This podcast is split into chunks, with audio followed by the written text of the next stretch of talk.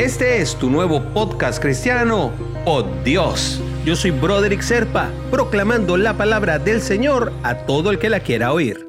El devocional de hoy nos lleva hasta la pluma de Salomón. Hoy vamos a ver Proverbios, capítulo 4, versículo 24.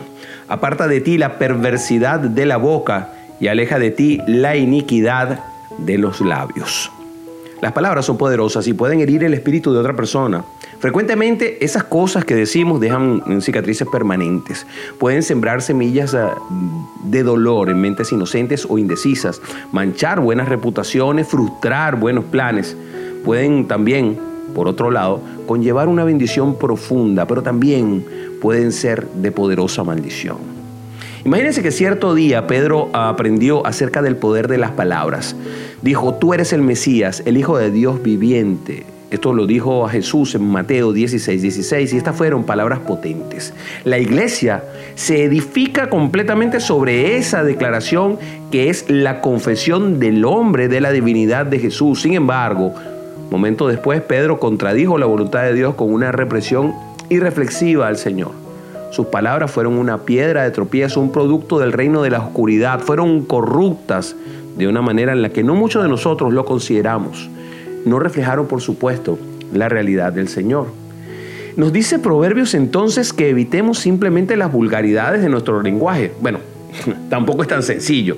Hay muchas formas de corrupción y de perversidad, mm, además de las vulgaridades groseras, el chisme, el engaño, las ah, conversaciones que no llevan a ninguna parte pero que hieren a personas, los rumores, la negatividad, la amargura, los insultos y bueno, imagínate tú que otras cosas pueden ser que sean negativas.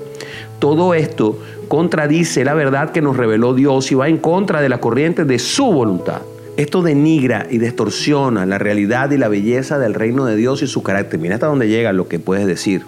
Las escrituras nos advierten sobre la importancia de proteger tu boca. La lengua no es un arma pequeña, ejerce un poder del que muy poco de nosotros nos damos cuenta. Así que te invito a que la uses de manera honorable y con sumo cuidado. A veces nos es muy difícil de conseguir. La sabiduría es saber cuándo hablar con franqueza y cuándo tener cuidado de lo que dices. No te estoy diciendo que seas hipócrita, sino que te cuides de lo que dices. Y te invito a orar, hermanito, hermanita.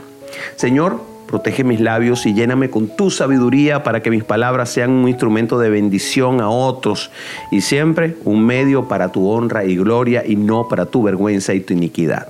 Te lo pido en el nombre de Jesús. Amén, amén y amén. Si quieres recibir por Dios directamente en tu WhatsApp, simplemente comunícate por esa misma vía, por WhatsApp, al 904-274-3131. Te lo enviaré todos los días.